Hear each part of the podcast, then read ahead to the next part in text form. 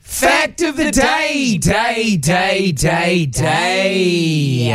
I do do do do do do do do do do do do do do do do do do do do do do do do. Today's fact of the day is about World War One. Okay. Um, with Anzac Day approaching, I was uh, talking about World War One to my daughters Yeah. last night, and August said, uh, "Okay, "I know a little something about World War One." She's been full of facts lately. Hmm. She said, "Dad, do you know how long the longest ice hockey game in the world ever went for?" I was like, "I don't even know how long an ice hockey game goes for." Do you know how long an ice hockey goes? It feels like an hour is a long time to be skating and punching and hitting and pucking. You got to So, the, an ice hockey game has a total of 60 minutes of playing time in regulation. Four quarters? However, it works out to two and a half to three hours because they do what basketball does and always stop it. American, American football's shocking for it as well. Yeah. Big much break in the stopping and middle. starting. Okay, so you're going to be sitting out. I don't know how long. I, ca- I can't remember how long she told me for. that. Where's she getting her facts from? I don't know where she's getting her facts from.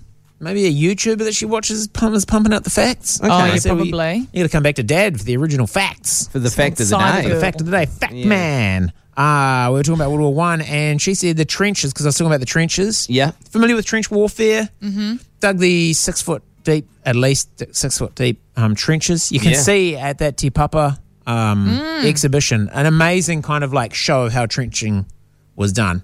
Well, the, Oh, mo- if the you go movie to, um, 1917. There's a Let's lot of not- trenches There are a lot in of trenches. That's a 1917. great movie. I went to Gallipoli a f- a few years back, and you, all the well, not all of them, but a lot of the trenches are still there. redug some of the trenches. You eh? can't go in them.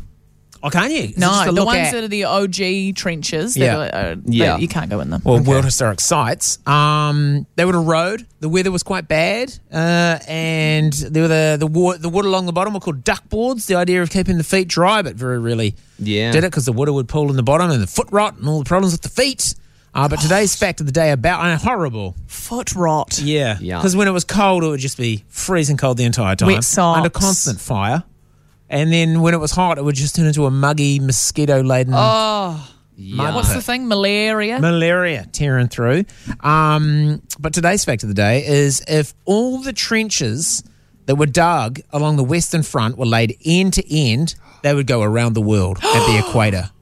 wow. Crazy, right? So the World War One started in 1914, ended in 1918, and in that time, soldiers dug the equivalent Yeah. of around the world in six foot d- deep trenches. wow. Okay. Holy Moses. So the quickest way to dig a trench was just to get a spade and start dig a ruin. Well, no diggers were there really back then. No, no, no, no. no, no. couldn't just get. It was they were called diggers. Yeah, the guys the that actual did it. people. Yeah. Yeah.